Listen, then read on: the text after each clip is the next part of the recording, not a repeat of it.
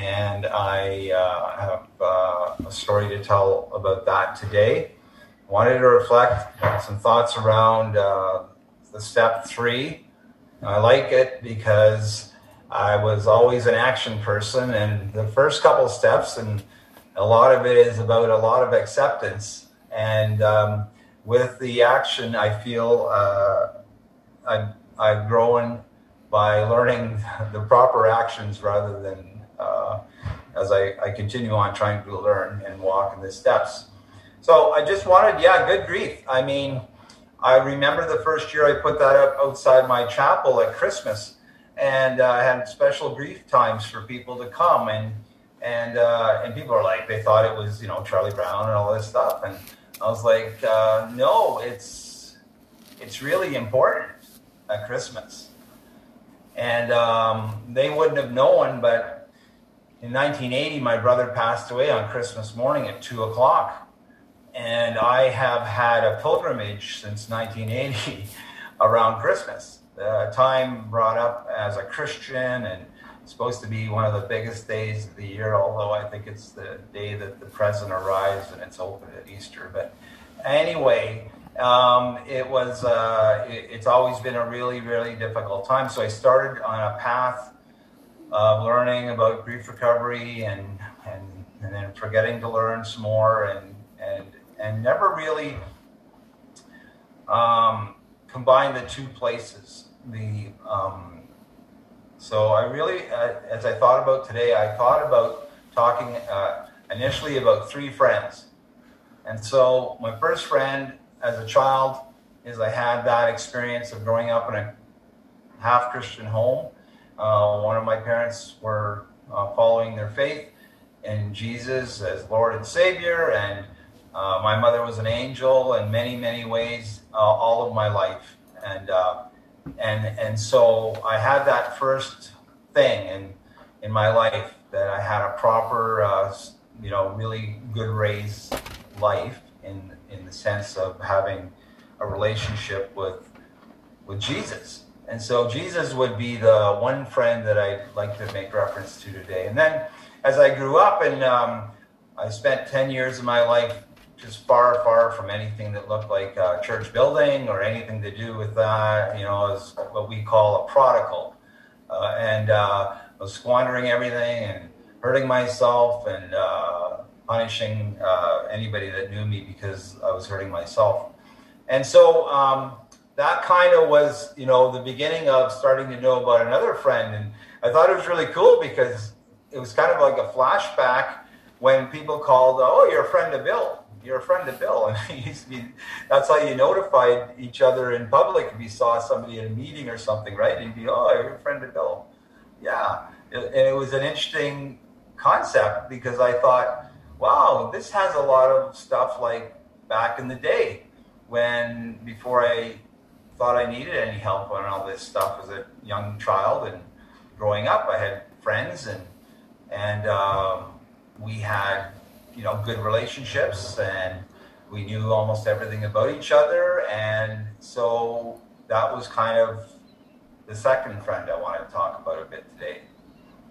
And then the, the third friend, I'll leave that near the end, really to talk about how the, the bad friend, the difficult friend, and, uh, and, and, and, and how the other two friends have just like uh, helped me to turn my life. So, made a decision to turn our will and our lives over to the care of God as we understood Him. And that is, um, that word turn just jumps out at me. And it, jumps out at me because um, it's an action. Ironically, John and I have really strange similarities in a lot of ways uh, a dyslexic that lived in Sudbury that drove transport. I mean, uh, and and and has recovery. So that's that's. But we did a lot of turning and uh, driving uh, fairly long haul, and uh, we we had a lot of time, probably alone. I did anyway in in a transport from 16 years old till almost 28 years old And and so turning is uh, is how we go in a different direction. Is how we stay on a path.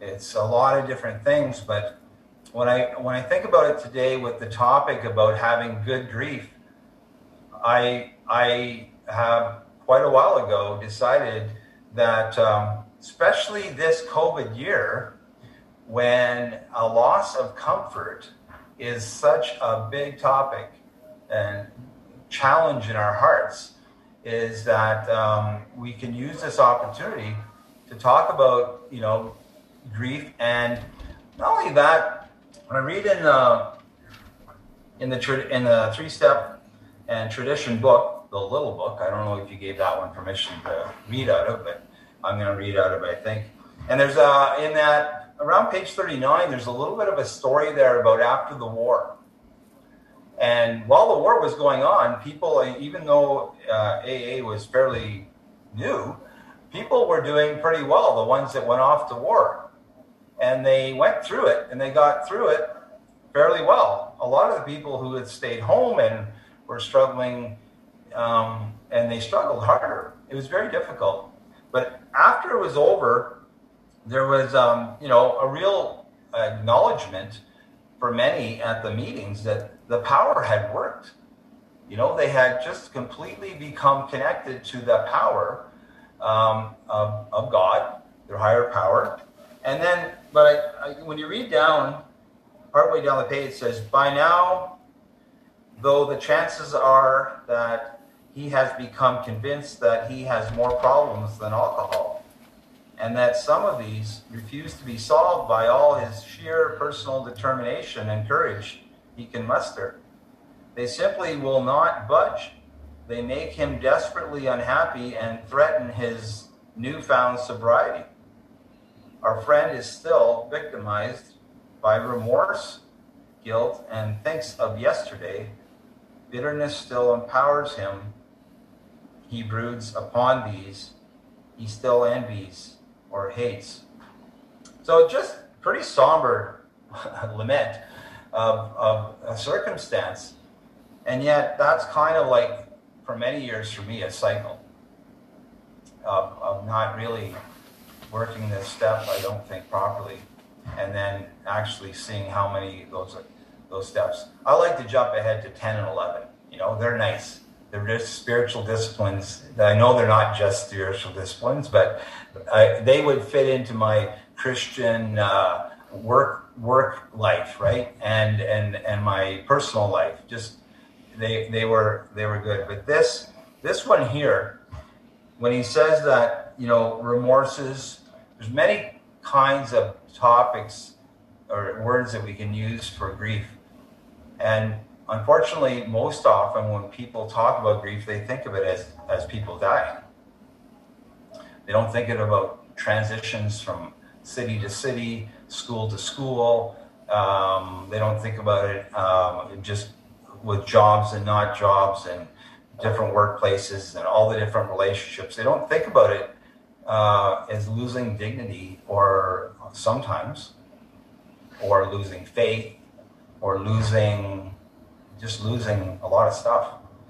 I'm a big fan of Melody Beattie, and um, she has a book called The Grief Club, and she describes about 130 or 140 different kinds of grief uh, and you can do a survey in the back of the book. And it's really an eye opener to that, this topic, because um, here's the thing about grief. Uh, in the Bible, in Matthew 5 4, it says that God, God blesses those who mourn. God blesses people who grieve because uh, for they will be comforted. And it's such a difficult thing for us sometimes to just accept that that's where we need to go that are because it can be a little bit scary it can be a little bit it can be a little bit too emotional so anyway these three friends i think bring out uh, uh, the two friends bring out the very best in helping us to uh, be good grievers and to be the biggest loser that we can be and and be able to um, go through what we need to go through, whether it's traumas and PTSD stuff and whatever. But the, the really weird thing this year is that it's right on the word comfort. It's right there. It's not, it's like sneaky traumatic. it's, it's just, and the question I have today in my heart, and I'm just opening my heart to this because this is what I think I should do, is, you know, how much recovery is going to go on as if we have some sense of normalcy whenever that happens and how much we need to learn about uh, about being uh, good grievers and, and having good grief. The relationship with Bill gave us a really big component because it gave us with that friendship and that model set and the program the idea that we don't uh, we actually share I mean, there's not a lot of places in the planet where you actually just go and share, like, bang, here's what's on my heart, and uh, and and and and hopefully, you know, we continue to experience that, all of us, and uh, but what a great thing that was. When I was little at church. We used to have Sunday night services, and um, and uh, that's that service was almost always a component of people talking from their heart like right from the audience. And just talking about the way they're thankful for God or their difficulty they were having. These things are so important to actually us actually uh, feeling our feelings and having others around us and listening to them. So definitely the programs and all the opportunities now um, I read I read with my wife, similar to John and Vicky, the same book in the mornings, and we almost have we've been sometimes not bantering, but having fun with it and in a bantering way many many times because we come from really different kinds of dysfunctions. So here's here's where you know for me a lot of things are going very well in my life. I had opportunity after you know a transformation in my life um, around 1987, 1987, and then and went off to a Bible college and became a pastor, and all these different things happened, and wonder, a lot of wonderful things, and four children, and uh, life was was going in some really good directions, and um, feeling really good about that, and um, thought that, you know, probably the last chapters of my life would be kind of written like this. I enjoyed last week and hearing John says, you know, like God knows my resume. You know, like here's here's what it is. I'm good. You know, I'm not good in myself, but I'm good in Him, and everything's going to always be good. And then 2000 came, and uh, was part. Well, founded a, a, charity, a mission on Rideau Street, and um, and uh, that was like a life dream for me.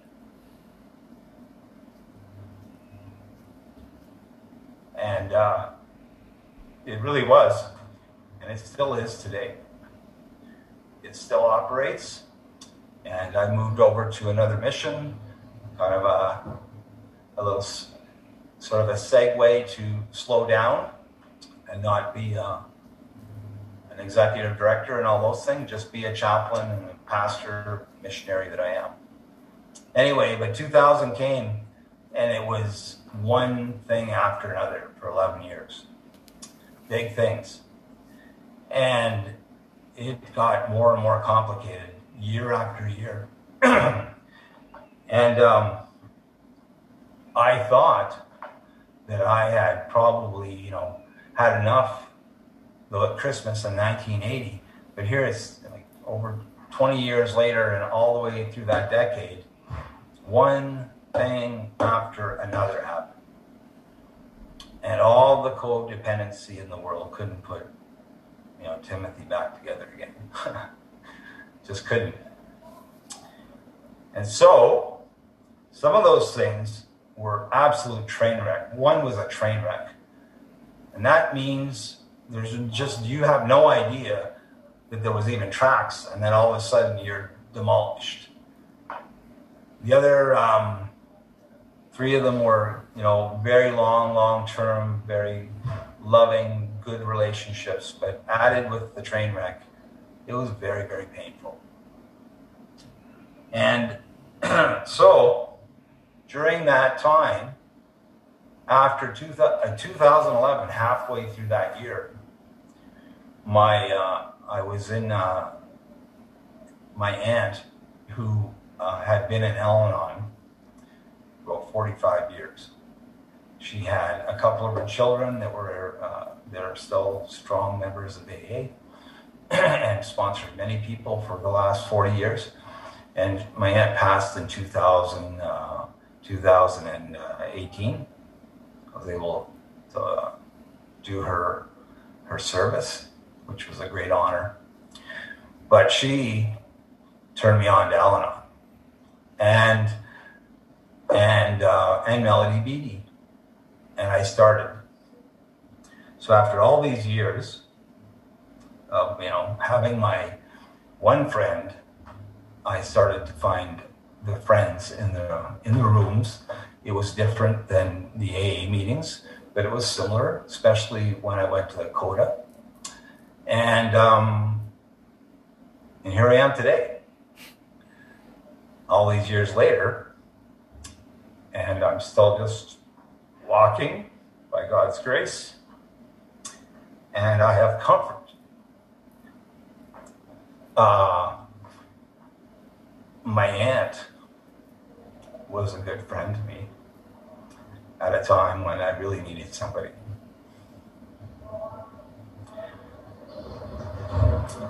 So I'm heart with ears, and I'm always emotional. So if you're uncomfortable, I just want to make you not uncomfortable. I believe in this that when you go to the Heart Institute, when you go to the Heart Institute, I'm just checking my timer here. You got two and a half minutes. So when you go there and your heart's broken, they don't say, okay, it's on the fifth floor where you start, just and the elevator doesn't work. no. When you go there, and I've been there with countless people, even my own father, they they take unbelievable care of you. They immediately start checking all your vitals because your heart's broken. There's something wrong. And they do everything to try to figure out how to help you. It's a beautiful hospital. I, I, I, I love the place. I love it so much I'm going there tomorrow myself. Anyway, you know, that's what this verse is about. God wants to give us comfort. And when our loss has been comfort, Mm. That's unbelievable. He's that gracious. He's that loving. And the things we're doing together and other people are doing other places and these groups and we're sharing our hearts and getting support and acceptance and love from each other are so important. The final friend. This may be a twist. The final friend. I had kind of a weird. I do groups for rehab. I, I work in rehab and spiritual formation. And a few years ago, I started to grieve my addictions. Here's the thing we don't, the Bible does not teach us to grieve only the people we like, only the relationship we wish we could have back It's part of loving our enemies. It's a great, great thing to grieve things that surrounded so much of our life with behavior, so much of our life with relationships, to grieve our actual behaviors around addiction. And I, um, maybe another time, we'll have a talk, but I actually have opportunity to uh, help in that area where I'm at here with uh, with a grief recovery method program. But that said, that's my time. I'm over seven seconds, and I hope that uh, you touched by uh, the grace and mercy of God that gives us so much peace and comfort.